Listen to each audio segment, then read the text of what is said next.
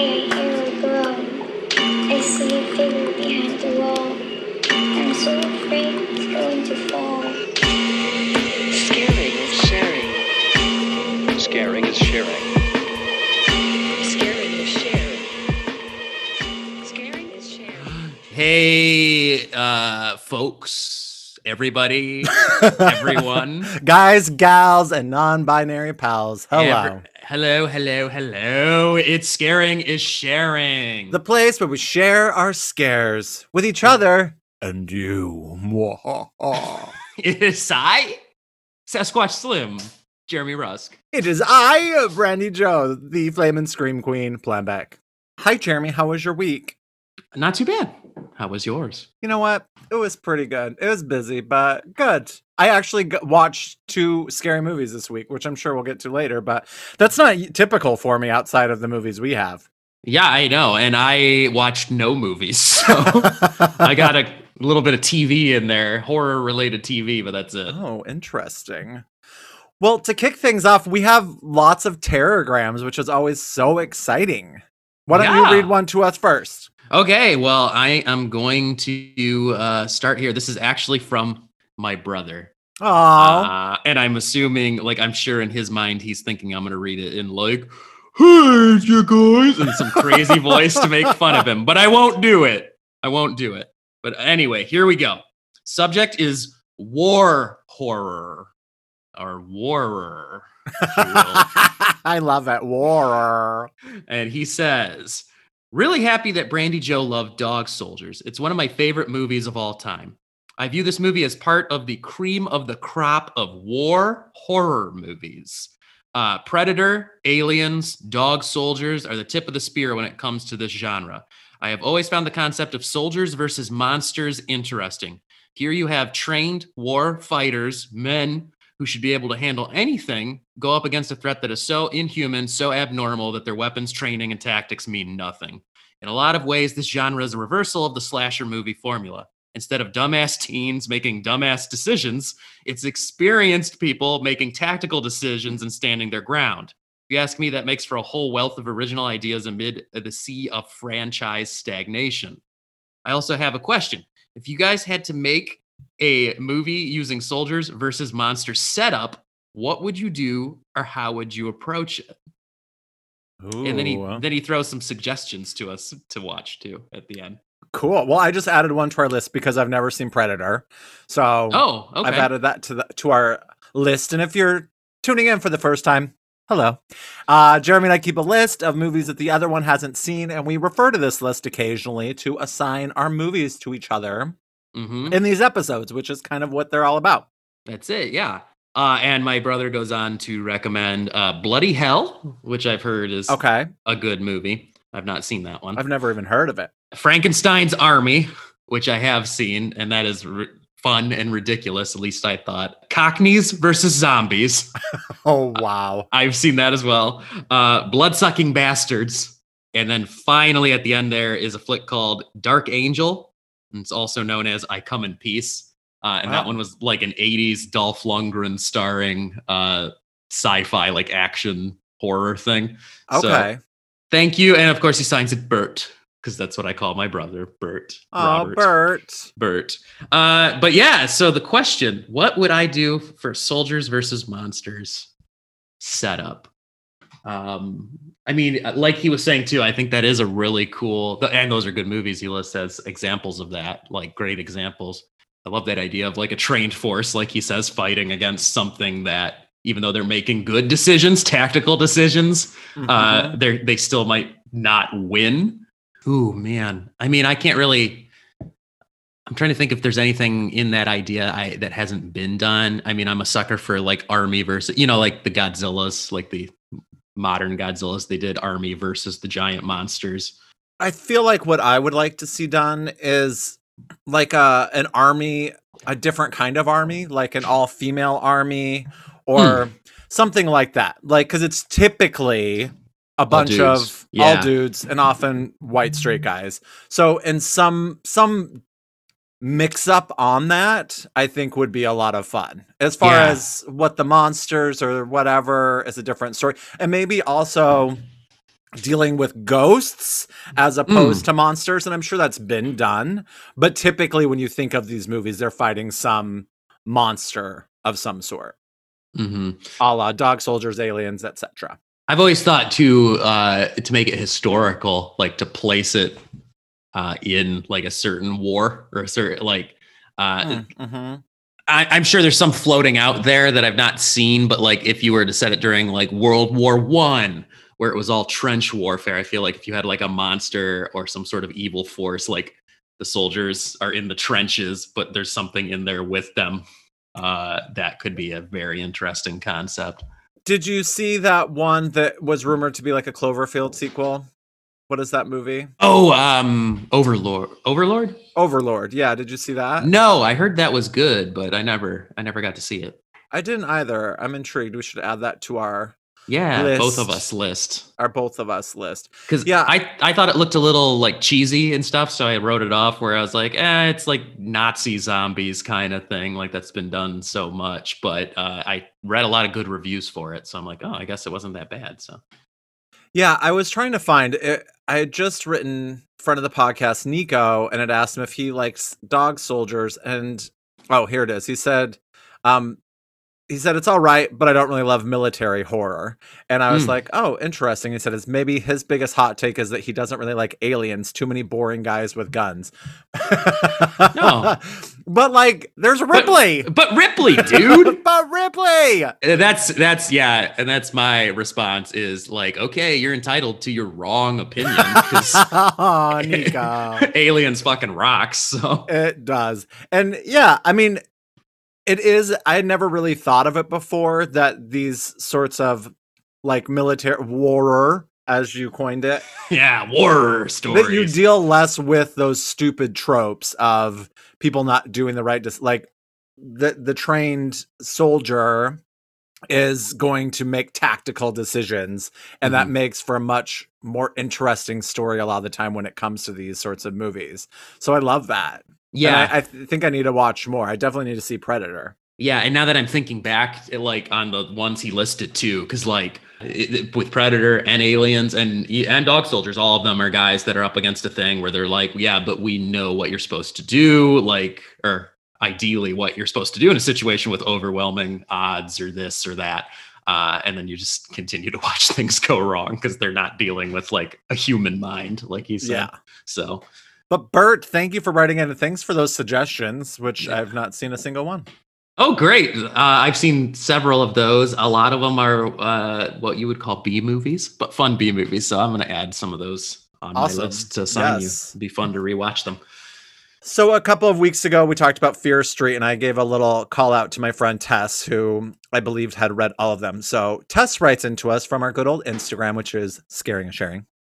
And Tess writes, my favorite Screamy Queen and Slim Squatch. Oh, I have so much to say about Fear Street. I could provide a lengthy breakdown of my knowledge of the books versus the movie. You're right. I've read most of them. I'd say R L. Stein Fear Street books started me on loving to read in life. However, I stopped reading them around nineteen ninety-five. So any additions to the Fear Street evil origin stories I'm unable to speak to. Don't know if it's worth going on and on, but I'll indulge if it would be appreciated. Anything for my favorite scare shares. Loved the episode on Miz forty-five. I also have so much to say about this particular genre, rape revenge, and have a personal militant stance on rape plots and movies in general. But again, I should have my own podcast and not just your D M to say it all. Thanks for keeping me spooked and hooked. These words should rhyme. All summer long, babes. X O X O. Spooked and hooked. That's what I'm going to say.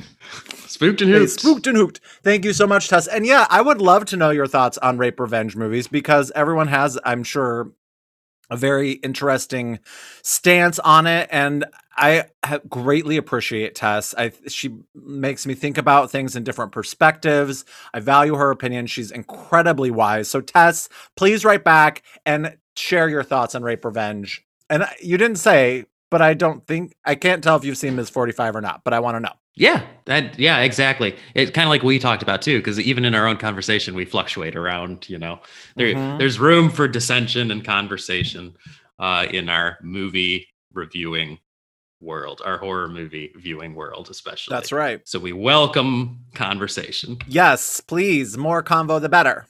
Okay. Uh, and we have one more horrorgram, teragram, horrorgram, teragram, teragram. like what a telegram, teragram, teragram. Yeah. uh, from elite friend of the podcast, Ethan. Hi, Ethan. Hi, and Ethan. Subject is hello, my scary friends. And Ethan writes, in the last episode, you guys were talking about paranormal events and what you might do. Funny enough, I always had a very complicated view of ghosts, shifting on whether or not they are real. This did change, though, in my late teens and into my early twenties. Uh, the tale is a bit too long to type out.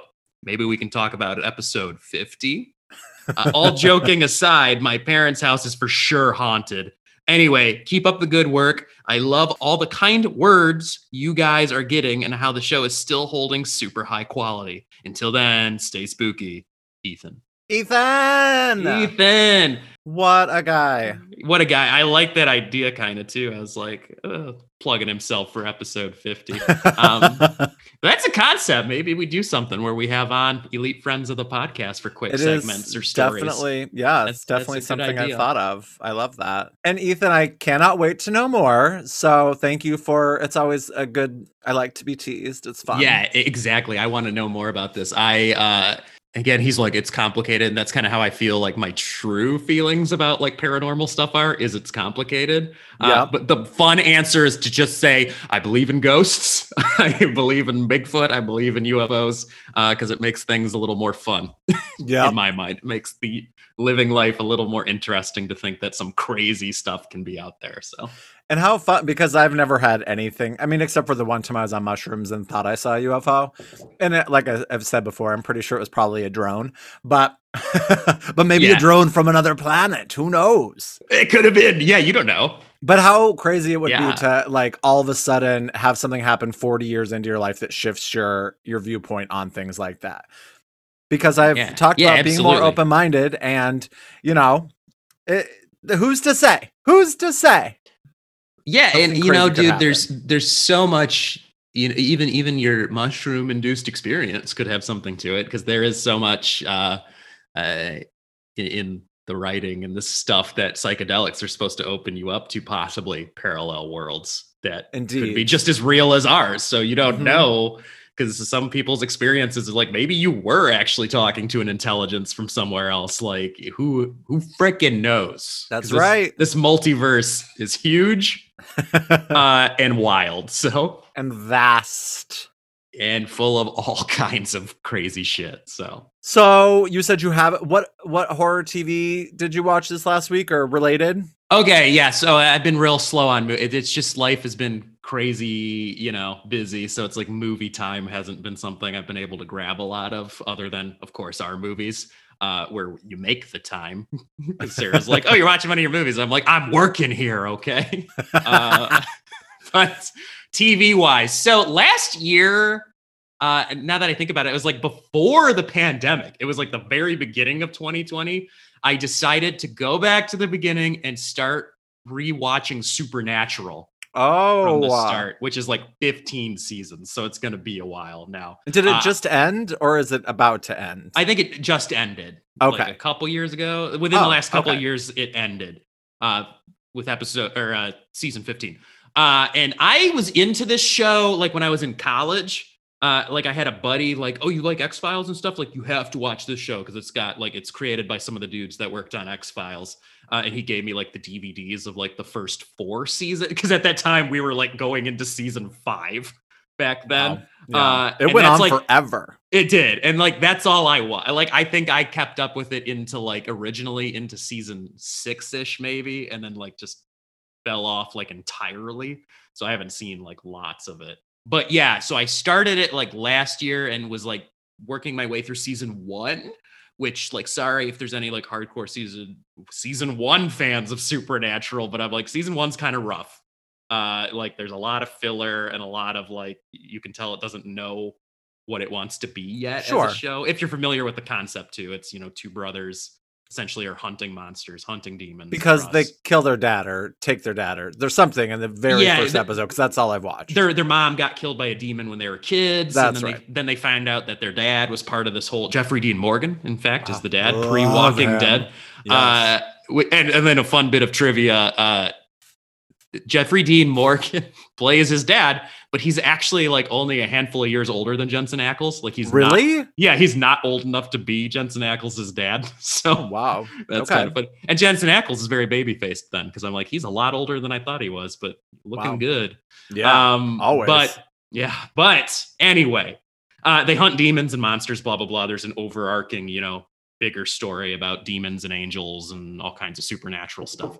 Uh, but season one, little rough. Season two, which I just finished like this week, and I've gotten into season three. I'm like, okay, this is the show I remember watching back then and loving.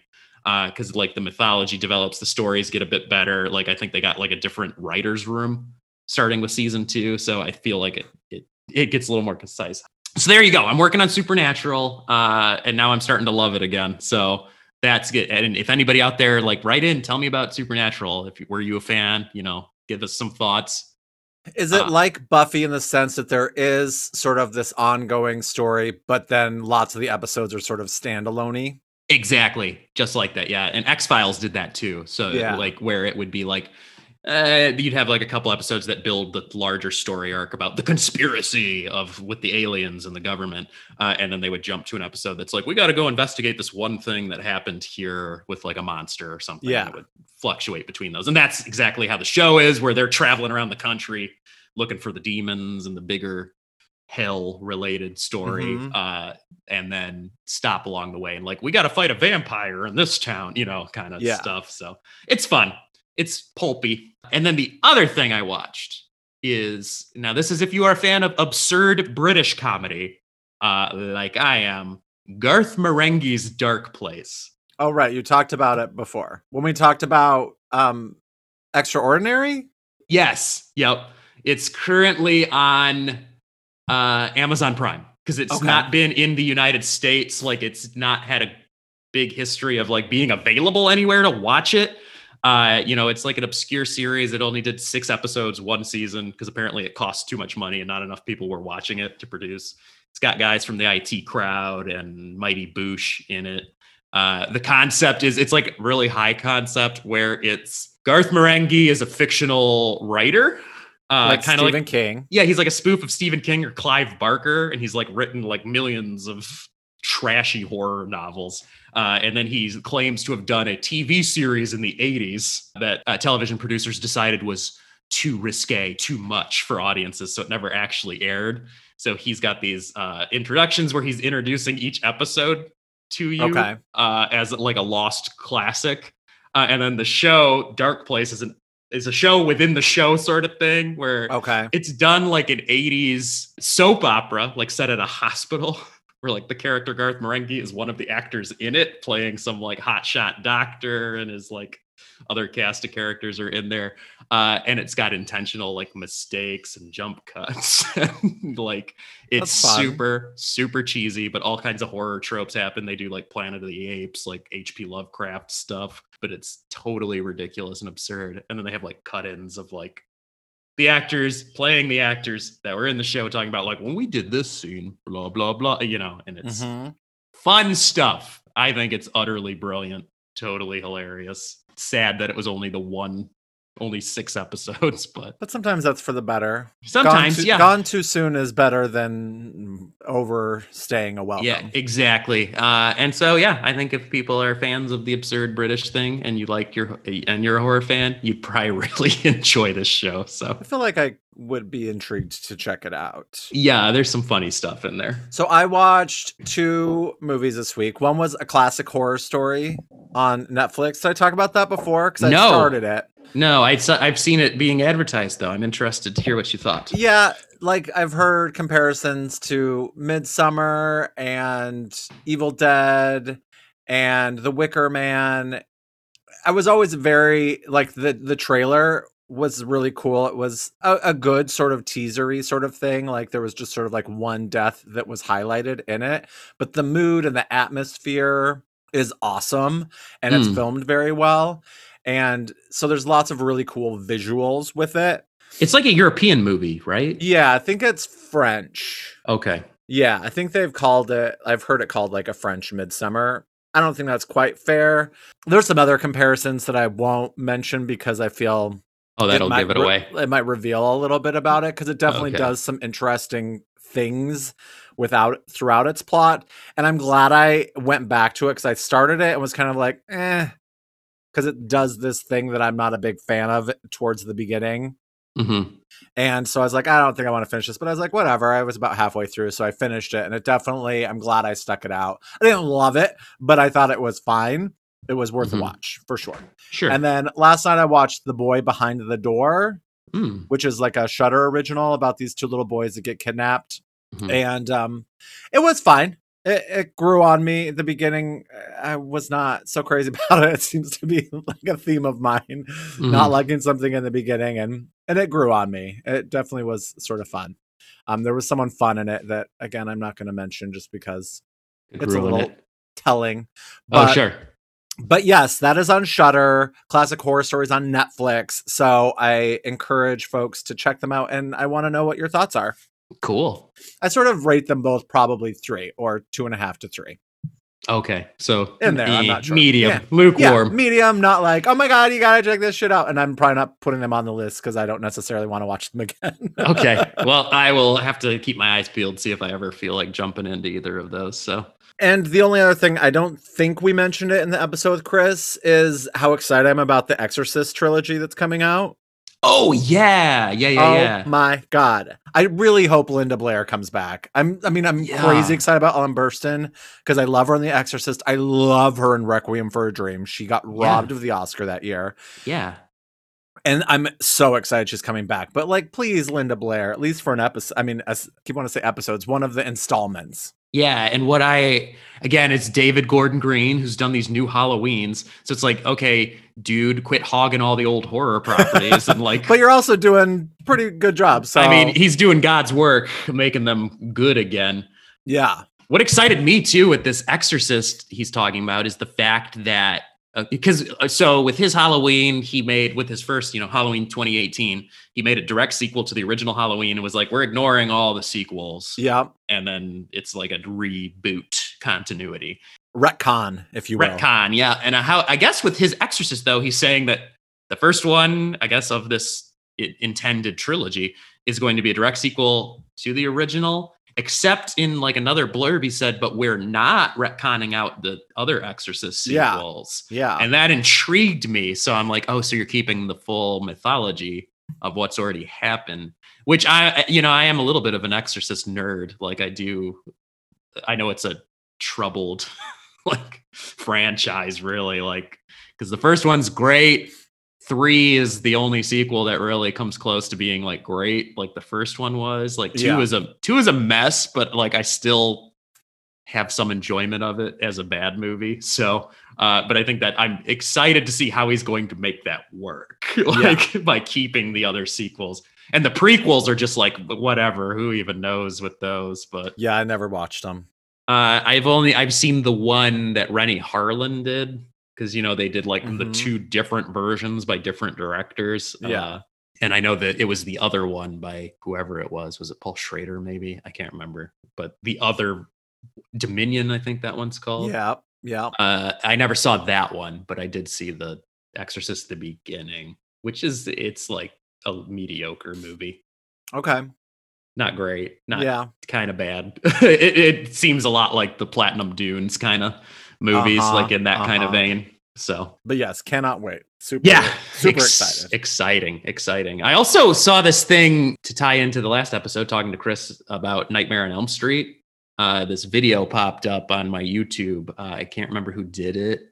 Uh, but it was a unmade sequel like thing where they talked about the history of Nightmare on Elm Street six. Oh, with Peter Jackson. With the Peter Jackson version, which yeah. sounds like it would have been fucking cool. Yeah, uh, but I they, saw that too. I want to watch it. It's fun. They didn't go with that. But at the end too, they're talking about like, that's not to say. And it's like, yeah, I really hope they do grab Peter Jackson's script and use that in the mm-hmm. future. Like take the elements, like they kind of used a little bit of it in New Nightmare. uh, with this like meta, you know, the meta reality idea, like that's a little bit in Peter Jackson's script apparently. Yeah. Um, but it's like, I hope they do that someday. And then they were talking about how right now, you know, Nightmare on Elm Street, we don't know what's going to happen with the franchise. Uh, but in that video, they did remind me that Elijah Wood is one of the people that wants to make a Nightmare on Elm Street movie. Yes, Elijah. One, which is like, please give it to him, because his yes. production company is doing great things. Like, I'd love to see like Nightmare on Elm Street by way of, you know, the team that did Mandy or whatever. Yes. Like, that would oh be my great. God. So please. Make it happen, please. Yes. Well, shall we assign our flax? I think so. All right. Well, I go first this week. Do it. Mine is inspired by your wife.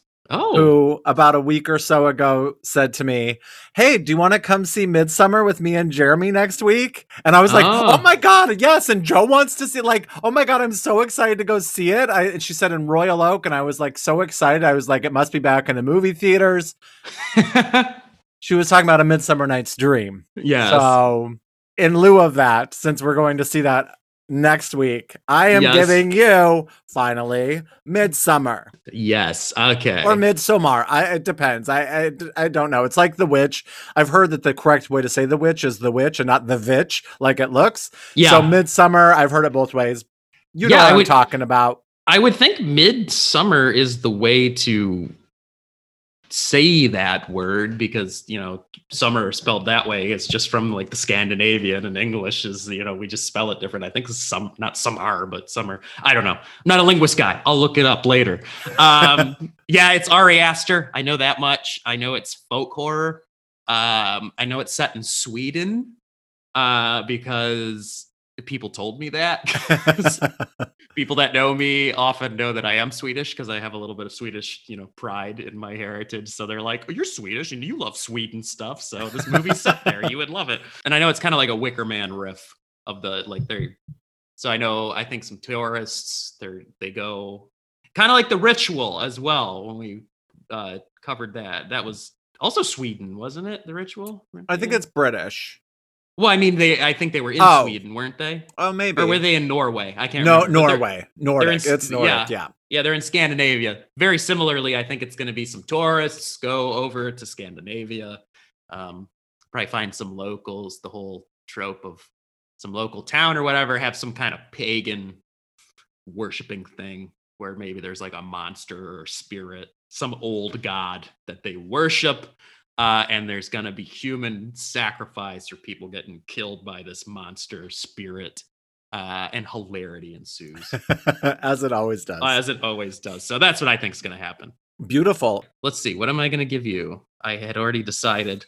Uh, I was inspired by this talk of cheesy things. And I am going to give you a little flick called Swamp Thing. Oh, uh, I know it's Wes Craven. I think Adrienne Barbeau is in it, which we talked about her the last episode. Mm-hmm. And I mean, I think it's sort of a Beauty and the Beastie sort of thing, um, sort of toxic Avenger-y, but less campy. I think it is more of a little bit of a B movie. So I think it's, you know, the effects may not be amazing, but I'm pretty sure it's Wes Craven. No, no, I don't know. Maybe. I don't know. No, no. You'll it's, see. There's someone, John. No, it's someone. Someone's involved. Some big okay. eighties horror icon. Sure, sure. And I think somehow Adrienne Barbeau, you know, and also kind of Creature from the Black Lagoon. I think that she and this Swamp Thing will have some sort of interesting relationship. Other parties want to kill him, dissect him, study him, and he wants none of that because he lives in the swamp. And but he falls in love with her, but I think he's going to die in the end. I don't think there's a return to Swamp Thing or anything like that. But I'm pretty sure the poster is like him, like carrying her. So sort of Godzilla. I mean, not Godzilla, sort of King Kong-y, Toxic Avenger-y, Beauty and the Beastie, sort of a, an unusual sort of love story. Although I think it will take her some time to come around to having feelings for him. She's going to be real scared at first, but okay. I think he's going to be killed. Okay. And she's going to be sad. Yeah. Poor Swamp Thing. Yep.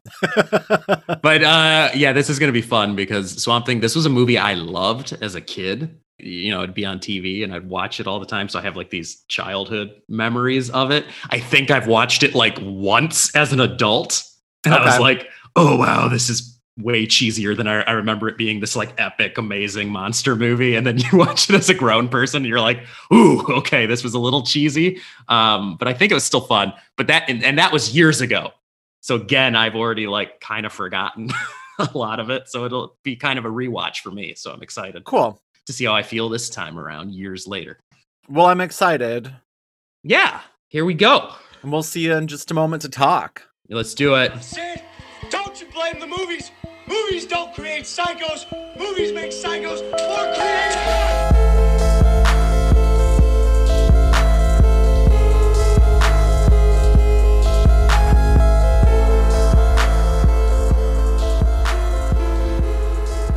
Hey, listeners, everyone. Uh, we're back.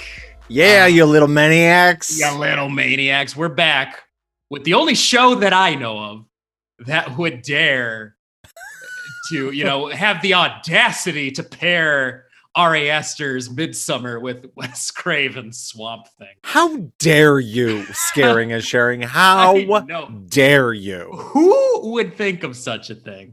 So, needless to say, guys, we're about to go highbrow, and then we're headed straight into the swamp. So, quite literally and metaphorically. So let's do it. So, uh, yeah, Midsommar. For, yep, Midsommar is first, and the tagline is, "Let the festivities begin." And the description is, several friends travel to Sweden to study as anthropologists, a summer festival that is held every ninety years in the remote hometown of one of them. What begins as a dream vacation in a place where the sun never sets gradually turns into a dark nightmare as the mysterious inhabitants invite them to participate in their disturbing festive activities. Ooh, ah, ah, ah, ah. uh, so, so this was a trip, man. You know, Liter- like uh, it is trippy as literally fuck. And figuratively, because they do trip. Uh, and this movie felt like a trip. Did you ever do acid or mushrooms? No. Okay, well, it's very right on. I never have, but I have had my share of powerful, potent edibles. Okay. Uh, slash or too many edibles in one night. Uh, you know, and that's not far off either from okay. psychedelic, uh, you know, practically experiences I've had that way. Um, I was also thinking about, too, man, sometimes you can drink so much that you make yourself crazy. So it's like, that's not sure. far off either. I've been there, too. Uh, but that's neither here nor there. Yeah, this movie. Oh, my God.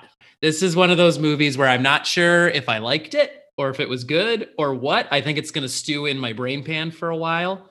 Uh, the closest thing I can think of that I felt after this movie was done Uh, was when I the first time I saw Mulholland Drive, mm. David Lynch's Mulholland Drive. I had a similar reaction where I was like, I'm pretty sure this was a great work of art, but it made me so anxious and uncomfortable the whole time. I'm not sure how much, you know, I love it, but I think it's brilliant. Yeah. Yeah. It's, I mean, you cannot deny that it is so beautifully created and that the yeah. performances are so fantastic. Like Florence Pugh is so good. Yeah, and that's so a role, good. that role that they put her in uh, could have been bad. In the hands of a lesser actor, I think the character would have been unbearable to watch, uh, you know, someone that just wasn't up to the emotional uh, just weight of this. It would have, uh, I don't think it would have worked. Now, did it feel long? To, did you watch the regular version, like the theatrical version? Yeah, I think the version like I watched and a half hours. was two and a half hours long. Did it feel long to you? Yes. Okay. It, See, when I saw it in the theater, I thought it felt long. I also didn't love it when I saw it in the theater. I liked it, but I came into it like pretty sure I knew exactly what it was going to be, which is like, you know, almost what it is, but not quite. So I thought it was going to be like The Wicker Man, and that's where our hero hero's journey would end. Like it was just going to be a female Wicker Man, essentially. Mm-hmm. And it isn't that. And I, it, I mean, it's it's weird because it isn't, it isn't, but it doesn't feel like a Wicker Man ripoff. It's its own thing. it just has some similar vibes mm-hmm. and takes some similar routes, but it is a different kind of story. And I guess watching it the second time, I just, I loved it. And I watched it with Joe, who only ever said he wanted to watch it after he watched Little Women and like fell in love with Florence Pugh. And he's like, I think I'd watch Midsommar. And I was like, okay. Cause mm. he hated Hereditary. Like when it ended, I'm like, did you hate it? He's like, I couldn't have hated it more. Like oh, wow. absolutely despised it. Sure. And so when this ended, I was like, did you hate it as much as Hereditary? He's like, what did you think? And I'm like, yes. He's like, I fucking loved it. And I was oh. like, what? He's wow. like, that was so good. He's like, I just couldn't believe how amazing it was. Like, he just loved it. And quite mm-hmm. honestly, the second time, I also just thought it was so brilliant. And I have since downloaded the director's cut, and we're very anxious to be watching that. Cool. Yeah, this is, that's, I, I immediately have the sense that this is a movie that I'm going to have to experience again. Like I, I need to rewatch it. Uh, and, and it really speaks to, um, I feel like, so clearly between Hereditary and this movie, Ari Aster has like a lot of an- artistic ambition. Like, you know, he's playing in the sandbox ostensibly of making horror movies, at least with these two flicks, but they're so much more, or he's trying to make them so much more. And it feels kind of like he's striving for that, like Kubrick's The Shining, where he wants to make something that is iconic uh, and just transcends horror. Uh, and he may, he very well may have. Did you see her, Danny's bed spread when they're in like the hut is the Shining pattern? Mm-hmm. Yeah. I did yeah. notice. I watched one of those like things you missed in, yeah. in Midsommar, and they pointed it out, but I hadn't noticed it. Yeah, I was like, there. Yeah, it's there, of course. But yeah, he very well may have. I know that Hereditary and Midsommar have their detractors, of course. Um, and time will tell. I think both of these movies will be, both of his his first two flicks here will be looked back as, you know, major achievements. Uh, because even The Shining, you know, was disliked when it first came out. It took time to build a... Uh, the cult following it has now, where it's an undisputable classic for most people. So, but yeah, he, it, it, uh, watching, c- thinking back to Reddit, I think I liked Hereditary more actually. And this movie, I, now I have to rewatch Hereditary and see if I still feel that way. Cause I felt like this movie was retroactively making me feel like I liked Hereditary a little more. And that is simply because this movie feels like Midsommar feels like the same movie again. Just he changed up some stuff. There's definitely like motifs of grief and people smashed in faces, naked grief, people, naked cultists. It's just a cult. a uh, cult. B- both movies are about a group of people. V- both are very common social units. In Hereditary, it's a family. In this movie, it's a group of college friends um, that are doomed from the beginning before they even know it. Because uh, both are, you know, the family in Hereditary was cursed. Uh, before anything even started, like literally cursed. So there's no way anyone was surviving. Uh, and in this movie, you know, they were, without them knowing it, uh, excuse the uh, metaphor, like lambs to the slaughter, led there uh, knowingly that they were going to get killed and sacrificed by, you know, their Swedish friend that brought them there. Like they were doomed from the get-go. They were never leaving. So, and while there are common motifs, there, I think... V- very good just companion pieces like yeah. I'm, that's why I'm so curious to see what his next film is, because these it's like Hereditary is this ultra dark film and this is ultra bright, and mm-hmm. I love that contrast so much. I did, yeah I, I really enjoyed that, thinking about how drab and dark Hereditary is and how like pastel this movie is. Yeah, it's so hard to see some things in Hereditary. Like you have to rewatch it, or be things have to be pointed out to you before you can see that she's standing up in the corner of the room, like in the ceiling. Like, and here everything is just so bright. And I also mm-hmm. just I love bright horror movies or horror scenes shot in the daytime, like Curtains. Have you seen Curtains? No. Oh, okay. Well, I'll put it on the list. It's not great, but there is one scene in it that is so fucking scary, and it's in the daytime. And the mm-hmm. other one I can really think of is in Scream two, when a very important character gets killed. It takes place totally in the daytime. It's not a great scene, but mm-hmm. I guess in the commentary, I remember Jamie Kennedy saying that he like dared Wes Craven to like make an entire horror film set in the day daytime because it's so hard to do that, mm-hmm. because nighttime makes things spooky. So I'm always, it is always a, a fun thing to see something scary in daytime. And this movie is predominantly in the daytime. And I just love that so much. Yeah. I think there's something to acts of jarring violence that are brightly lit, so you can see all the gory details, but there's something, because yeah. we're automatically like nervous about darkness. So it's kind of like, you know, it's human nature to be like, dark nighttime scary, but for something totally jar, you, you don't expect bad things to happen in the day is essentially what it is. And so when they do, it's like extra jarring uh, because of that sense of safety, I think, gets taken away. And I, I definitely appreciate Ari Aster always has a bunch of naked people in both of these movies, but mm-hmm. it's always equal opportunity employers. like yeah, it's like just men a, and women. Everybody's naked. Yep. And Jack Rayner, and I believe is how all ages too. All, and all ages. ages. The guy who plays Christian, I guess it was written that he put on like his ceremonial robe when he ran out of the place where he was, you know, towards the end where things were happening. Yeah. But he was like, he's like, so many times, you know, women have to appear fully nude. Like, I can I go out? I think it would be more effective if I was naked, and and so so it was like his choice to do so. And I just think that that's really cool. I love. Yeah, that. that yeah, that's props to that.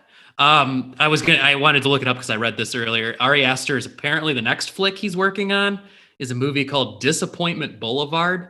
Uh, there's not a lot of info about it other than he says it was, it's going to be a four hour long, quote unquote, nightmare comedy. Oh, okay. Uh, and Joaquin Phoenix is going to star in it. Mm, um, okay. So that'll be, that already is like, that could be a train wreck already. But nightmare comedy though is like what I would call your other movies already. The IMDb says when this was released in Sweden, people laughed and took it as an excellent black comedy. Yeah, I mean, that's already what I would call like this one. Like between Hereditary and this, uh, really, to me, I'm like, Ari Aster is what would happen if Wes Anderson was raised by Satan.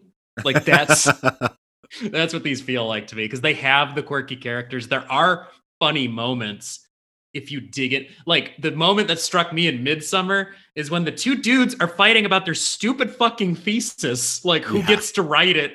Uh, I'm like, what an absurd moment while all this weird fuckery is happening around them that they care about that, when it should be more like, let's get the hell out of here because things are getting so crazy right now. Like we should be leaving. Um, and that was another thing in this movie. I read that it began life with this Swedish production company before they got Ari Aster involved, uh, where they wanted kind of like what they had was just a bare bones, like traditional slasher in mind about a killer cult killing people. And you can still kind of see that here. Like you, I know of clearly Ari Aster just did, you know, levels upon levels of rewrites on top of the script to get more stuff in there. But I feel like you can still see the skeleton of the slasher, just a bare bones like slasher movie in there, in that people keep making, as we discussed with Chris on the last episode, stupid horror movie choices in this movie. Like it's integral to the plot where it's like, Uh, from the get-go, when, you know, our lead is like, oh, I'm mourning my dead family, but like, yeah, let's go to this weird commune. That's a good idea. And as soon as they get there, they're like, a stranger just gave us psychedelic drugs. Let's take them. You know, it's just choices that are not smart. And what's up with the um the Oracle? The Oracle. That's the thing that I don't get at all.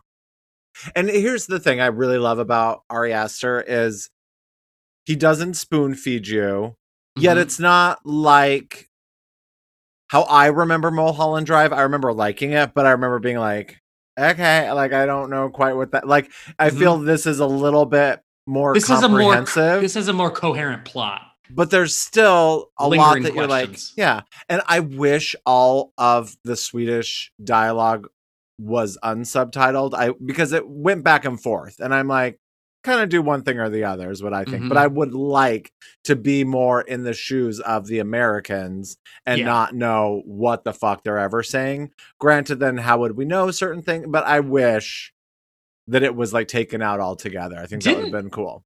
I might be totally mistaken because I haven't seen the movie in a long time. Didn't the first Hostel do something like that?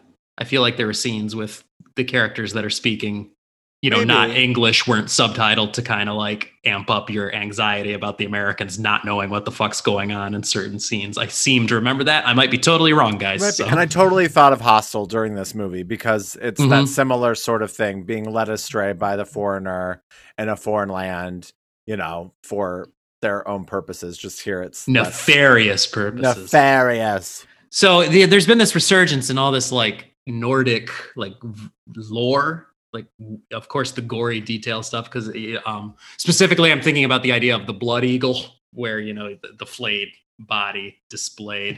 Um, oh, I love that so much. So which gross. Is like a piece of historical ephemera, if you will, that like, oh, Vikings used to do this to people, except there's actually no historical documentation that that, that was a real thing and not something that was just made up in stories. Um, just like uh, the, the, uh, the senior suicide. Jumping off the cliffs. I had to go on the internet and look that up. I'm like, is this based out of anything real? Uh, and what I found out is, I guess there is like old Icelandic, uh, you know, poetry sagas that have a story about that in there. And for a while, like people took it as historical fact that like old Nordic pagan uh, cults used to do this, but actually historians are like, nah, it was just made up from literature. It's not a real thing that ever happened. So. Uh, I, I thought that was kind of fascinating that there's all these like, they're like ancient urban legends that are getting regurgitated even now. That this is how like, this is how the old Nordic pagans were like this. And they did all this crazy killing rituals, but most this of This is how they do it. Yeah. Jump off a cliff when you're old. It's just, it's so well done. It's so hypnotizing and mesmerizing. I just love it. So much of it. Like even just like the snow in the beginning, that whole opening thing with her mm-hmm. parents is so well done and so creepy. Uh, yeah. And I loved the, the very first shot uh, reminded me of like some really old horror, like the original King Kong, for example, which opens with just that, like a backdrop. Uh, in this movie, it's that tapestry. It just, the first shot of the movie is literally just that like tapestry with music playing. Like it's a, um, an uh, what is it called? An, like a, you know, overture. Overture. Thank you. An overture begins, and just that for a second, and I'm like, wow, that's really cool. And then it, you know, spreads, and we go into the movie. And I remember reading after I saw it the first time, like, oh, and in that art, you see the whole story laid out. And I remembered that, and like looking at it, I couldn't figure it out, so I went back and looked at it after the movie was over, and I'm like, oh, I see it all now. I just mm-hmm. like, even knowing that and looking at it, I couldn't piece like, it I together. I was looking for certain things like him and the bear and stuff like that, but it isn't necessarily all of the points, but it is the overall story, which sure. is sort of like the the one friend, the the Paley or whatever, is sort of mm-hmm. like the Pied Piper, like bringing them there and, and mm-hmm. all that. So here's one of my questions that I didn't look up, and I it just stuck in my mind.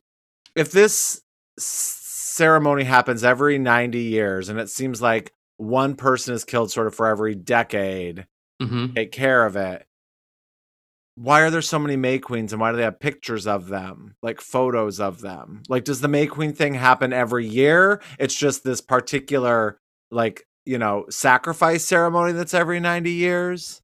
Who knows? I should I should tell check, me. I should check the uh the F A Qs. I saw that there's a lot of them about this movie. Oh, on the internet. I forgot. It's not like super easy to find the F A Qs. It's not as apparent as like the trivia, so I always forget that. Yeah, but I, there's lots of fun trivia. Like Ariana Grande loves this movie. She tried to buy the May Queen gown and she did not get it in a in an auction. So I thought that was oh. kind of fun.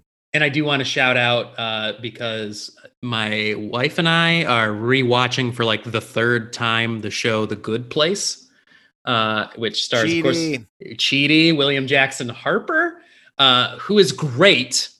He is quickly becoming a favorite performer of mine. Like, I need to see him in more things, more lead roles, please.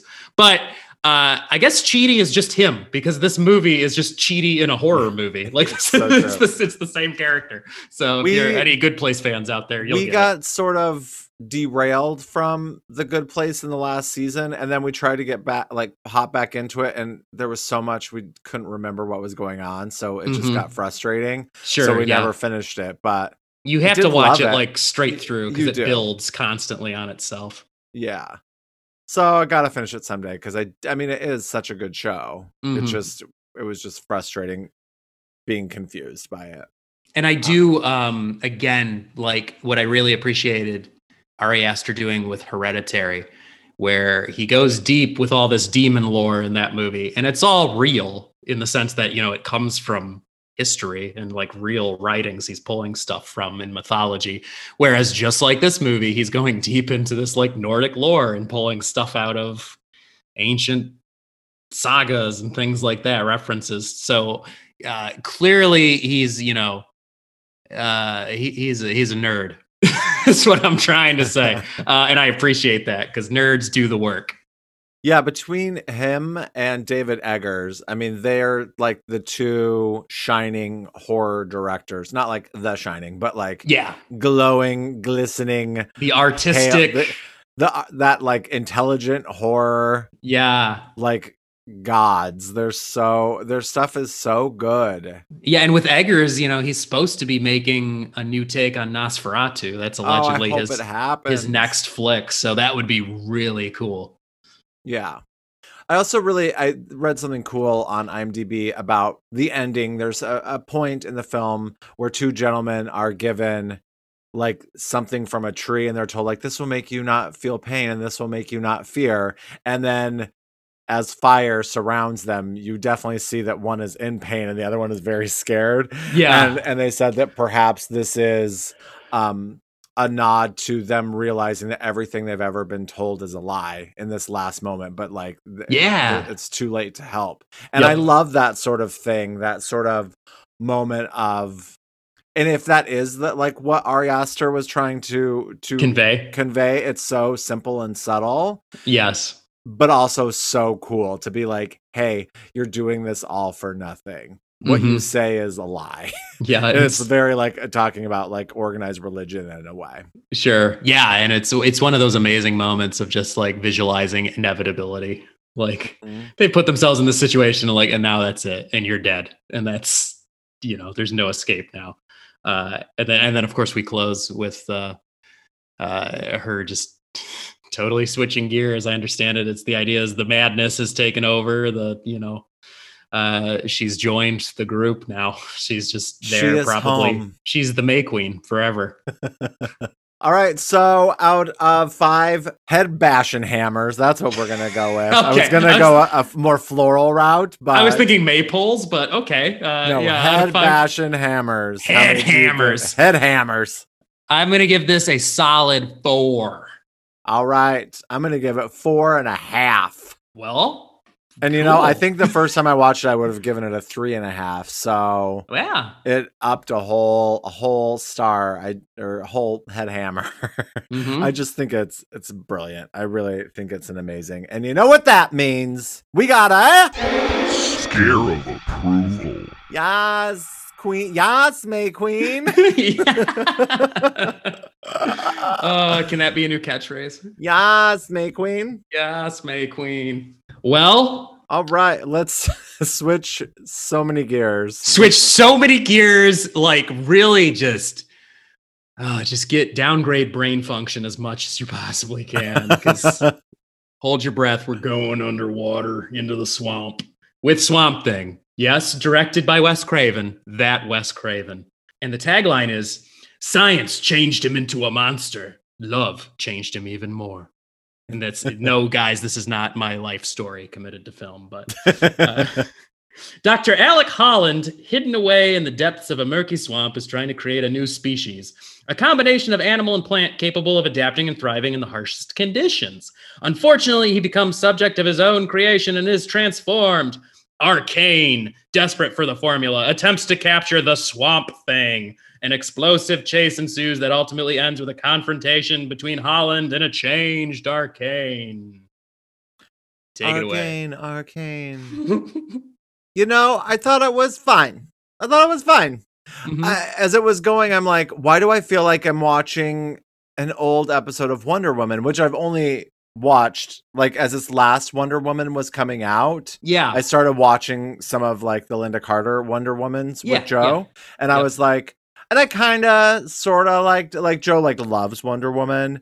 And I thought it was kind of fun, but it's still like I didn't grow up with it. It wasn't in that like youth thing of mine, so like I never really got it. Yeah, it I watched in, like, I watched blood. the reruns as a kid, so yeah, yeah. I'm, like I was in it. So like as this was going, I'm like, why does this feel like a comic book? Like they're trying to be like a comic book. Like why are these transitions so funky? And then afterwards, I discovered that it's based on a comic, so yeah. It makes sense. I just. And of course, it's so hard in today's day and age where everything is from a comic. Yes. So many things. And they've taken it to this different level. It's not so much campy anymore. Yeah. This is before they were good. Yeah. So I just wish it was better in its execution. Oh, yes, I do, I do too. Like he... Just he looks like a grape leaf to me. Like I want to eat him. I want to dip him in garlic sauce and eat him. So Sarah watched this with me, like just uh, this time or like previously. Just this time, and okay. Because I was, you know, I said, and as I set it up beforehand, I loved this movie as a kid. Oh right, um, you haven't watched it since you was you were a kid. And like I, I, I seem to remember I watched it at least once as an adult, like year okay. probably five to ten years ago. And I guess I didn't remember that viewing other than thinking like, this didn't hold up very well. uh, and just kind of forgot a lot of it and just reverted back to, I guess, my childhood memories of it, of being like fun. It's kind of goofy, kind of scary. But I'm like, man, kids are dumb. Because but watching this with Sarah, she was like, this is not good. Uh, and... And she's like, Wes Craven made this? Because she's, you know, she likes the Scream movies and all that. She knows the good Wes Craven movies. She's like, Wes Craven made this? Like, I don't believe that. Like, how is this possibly in it his is. in his overall? Um, but speaking of the Swamp Thing costume, Sarah said that to her, it looked like they took Jim Carrey's Grinch and shaved him. Uh, that was Swamp Thing. And I was like, yeah, I can see that. And dumped him in a little bit of mud. Yep. Um, yeah, man. The other thing that immediately stood out to me, I'm like, why do, like, if I closed my eyes, I would think I was watching Friday the thirteenth. And it's because it's this, it's Henry Manfredi. Yeah. Like, I had to look it up. I was like, this is fucking Friday the thirteenth. Yes. And it almost feels like a Friday the thirteenth movie when Swamp Thing is finally out in the swamp. Yeah. Uh, and it's just like taking out army guys. You're like, put in Jason and make it more violent. And like, this would have been a cool Friday the thirteenth. Like that made me think like, why did Friday, why didn't Sean Cunningham or whatever the fuck his name is grab Wes Craven and have him do a Friday the thirteenth? That probably yeah. would have been pretty cool. But instead he got swamped, you know, he got to do Swamp Thing. Yeah. yeah. And it's just like going off the poster. He looks so cool in the poster to me. Yeah. Oh, the poster. And he's bitching. Just like tall and skinny. Like he looks like that sort of Sasquatch Sasquatch image that you see yes. so many times when he's walking. Like it felt very much like that. Yeah. Have you read any of the comics? Like, were they long running? Is it? Yeah. Um, I've read. Uh, so, it, and for any comic book nerds out there, when they made this movie, there was kind of a short-lived Swamp Thing from the seventies. Uh, when he was introduced, and I've read some of those. Um, and those are pretty classic, like just, you know, he's a scientist, gets turned into a monster, fights some other monsters that, you know, Arcane makes. Uh, and it's pretty standard, like, like a Frankenstein's monster kind of story where the Swamp Thing in the comics, at least he has these like eloquent word bubbles of his scientist mind, but like his physical form can't actually talk to people. So everybody's scared of him kind of thing. And he just wants to be understood and he's trying to help people out, but they're all scared of him. And then they made this movie. Like, I don't know why. Like, I don't think Swamp Thing was really like a popular character at the time. It was kind of like a really cult comic book, but for some reason they got the rights to make the movie and they made the movie. And it was after this movie came out, Alan Moore, who is a very famous comic book writer for the comic book nerds out there. He did The Watchmen. He was given uh, control of the Swamp Thing comic, uh, and he created this thing that turned Swamp Thing into like a minor, you know, phenomenon for comic book fans of like really mature storytelling and doing some weird things with it. But uh, those hadn't happened yet when this movie was made. So this movie was based more on these like hokier, goofier, older comics. So Yeah, and it's just interesting because I feel so many people don't talk about this as a Wes Craven movie, like when mm-hmm. they talk about Wes Craven, which is why I like thought it was, because I'm a good horror boy that way. But yeah. I also question myself. And the big reason I question it is I have this red t-shirt that I got in one of those horror blocks but back when they were a thing that you get in the mail every month, and you get a mm-hmm. t-shirt and props and magazines and shit like that. And it's like a Wes Craven shirt with like all like characters from all of his movies, and like the guy from Shocker is on there. Krug mm-hmm. is on there. Krug, or however you say his name. It's Krug, right? Krug, from, I think. Yeah. yeah. Krug. Like someone from all of his movies, but Swamp Thing is not on there. Oh, like, yeah. There's no Swamp Thing. And it's like, if you're going to have all of these people, like even Serpent and the Rainbow is on there, right? Because yeah. that's Wes Craven. Yes. Right? Yes, it is. Yeah. So like just everything, but no Swamp Thing. So yep. like that kind of went through my head when I was like, Wes Craven, no, no. And so, yeah, it's just funny because it's definitely, I mean, it's more maybe sci-fi, but it fits into horror. Like if you're going to have a horror movie yeah, section, it's got a monster. It's, yeah, you would find it in there, I feel. And and uh, that's where I remember this being in the video store, in the horror section. So, um, and Swamp Thing. Oh, Swamp Thing. I don't even remember where I was going. Oh, Wes Craven. I, I saw online, apparently he pretty much said this was his least favorite movie he ever made. So he didn't have a lot of love for it, which again, it's like he wanted to deliver something. I watched like a little making of video on YouTube, and they talked about as he made it, they kept slashing his budget, the producers. Uh, so this is why you get the ending where the bad guy turns into a monster from an episode of the original series of Star Trek, with just a rubber pig mask on a lizard, oh a non-articulated rubber pig mask uh, that is just ridiculous. Oh my God. I want to point out a couple of things uh, where I'm like, this movie, file it, everybody, everybody know, file it under so bad it's good. Uh, watch with friends, because watching with my wife, we were laughing through most of this at the absurdity. Uh, some highlights were when the bad guys are throwing grenades at Swamp Thing, and it's the same shot of him going and falling forward with his arms in the air. Yeah. Over and over. And we're like, this couldn't be any more like not exciting. Like this is not action packed. Uh, and the other one is when the boat of bad guys is in the swamp in the middle of the water looking for him. They can't find him. And he drops out of the air into the boat. And I was like, where did he jump from? And Sarah's like, the camera. Obviously, he was on the camera rig and jumped off of that into the like. It's almost, it's borderline like a like a Naked Gun moment, you know. Like it, sh- it should be in a spoof movie, but like, yeah, he just drops clean out of the air. Like, where was he? And really, I mean, Jude is the best character in this movie. Jude, Jude kills it. Best. Oh my like, god! Some great one-liners. He's like, you gotta punch it. Yeah, and he. Apparently wasn't even an actor. He was just a local kid they hired to get oh around like SAG guidelines and stuff. Yeah, he was so good.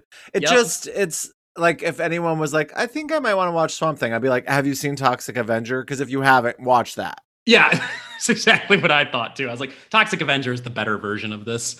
It really is. Yeah, this this this movie, uh, it really though, I feel like more people should celebrate this in that Troll two vein. Like, why is this not getting some more like so bad it's good? I mean, it's not quite there, but like some more midnight movie stuff around this would be it fun. Is I just wish it was worse.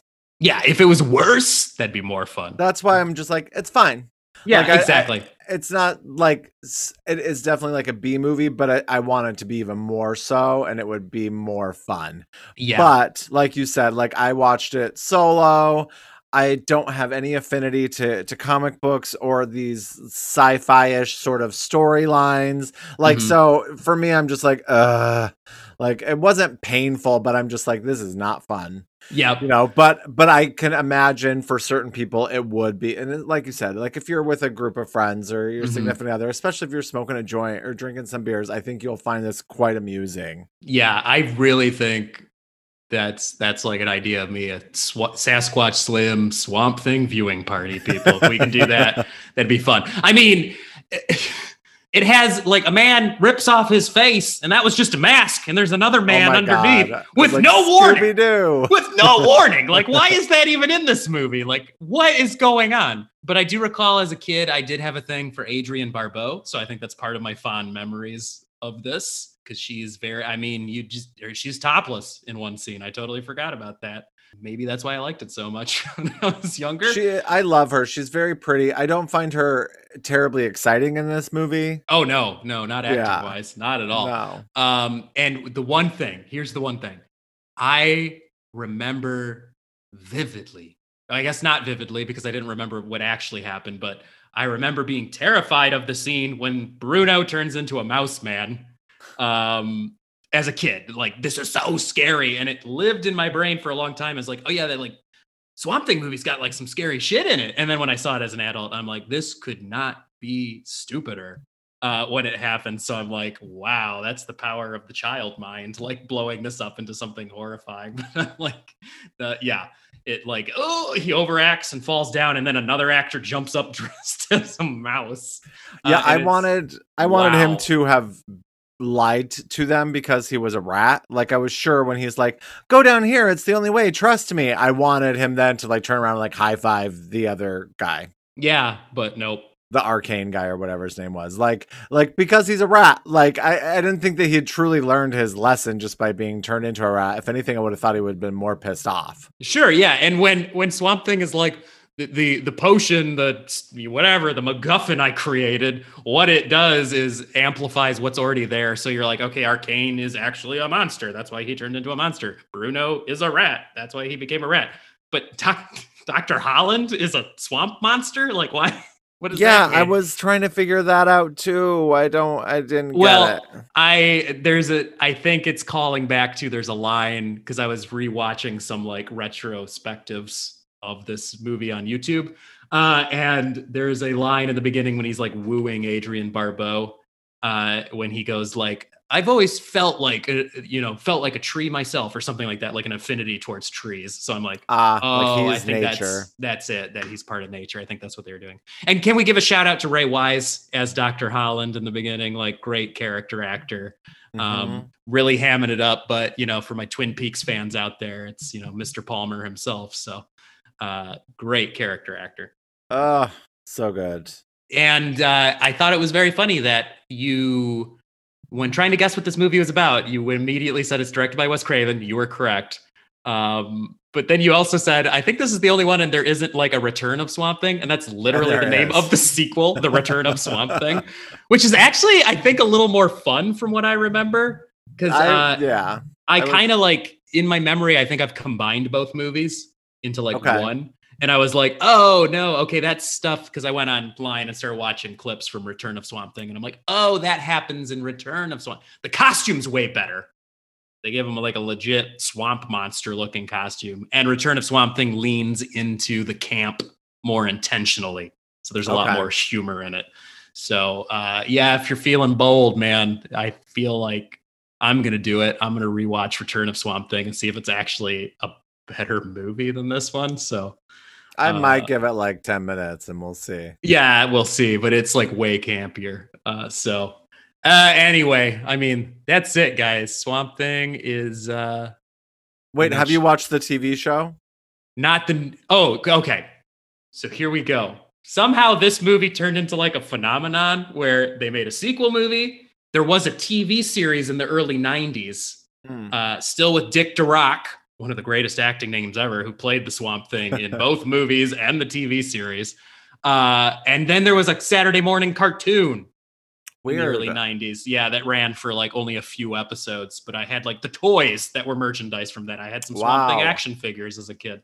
Uh, and then, of course, now there's the new one, which I've not seen yet. My brother is on my ass to watch that because uh, he says it's fantastic. It's probably the best iteration they've done of Swamp Thing, like making it a legit good horror slash like superhero comic book story, but combining all those great elements. So mm-hmm. definitely got to check it out. Yeah. But out of, we'll get, oh man, out of five, um, five little twig arms that you're regrowing because you, you photosynthesized some sunlight. Uh, how many twig arms do you give it? I'm going to go with my first instinct, which is two. I'm going to give it two twig arms. Yeah, yeah, that's that's correct. That's the correct answer. Uh, for my for my childhood, I will give this two and a half, but I All cannot, right. in good conscience, go any higher. Uh, and I I laughed a lot watching this. So uh, again, so yeah, guys, if you're in the right state of mind, I think it's a cheesy, cheesy hit. But otherwise, you know what that means. Throw it on the slash. Yep, one of each this episode. One of each, but you know, it's it's funny because for me, sometimes a low rating is just as good as a five star rating. Sure, for a movie to check it sure. out. So yeah, there you go, guys. Whatever, however you feel, do it. And in regards to Midsommar, your you know. Your description, I forgot to talk about that. You were mostly on, um, you know, you knew it was folk horror set in Sweden. It was a sort of riff on Wicker Man, mm-hmm. pagan worshiping things. You thought that there might be like a that that monster they're worshiping, or that they were tourists. But I mean, you were sort of right on those things. They just, yeah, you know. Mostly. You mostly knew exactly. I what mostly was knew happen. It, but yeah. yeah, there you go, guys. The only show that would dare pair Ari Aster's. We're such rebels. Such rebels. Ari Aster's work of art with Wes Craven's arguably worst movie. How dare made. we? How dare we? So check them out. That's right. Because scaring is sharing. Yep. And write us at the old, uh, you know, Insta or scaringisharing at gmail dot com. Hail Paimon. Death to Videodrome. Long live the new flesh. And we'll see you next week. Bye. Bye. Scaring is sharing. Scaring is sharing. Scaring is sharing. Scaring is sharing.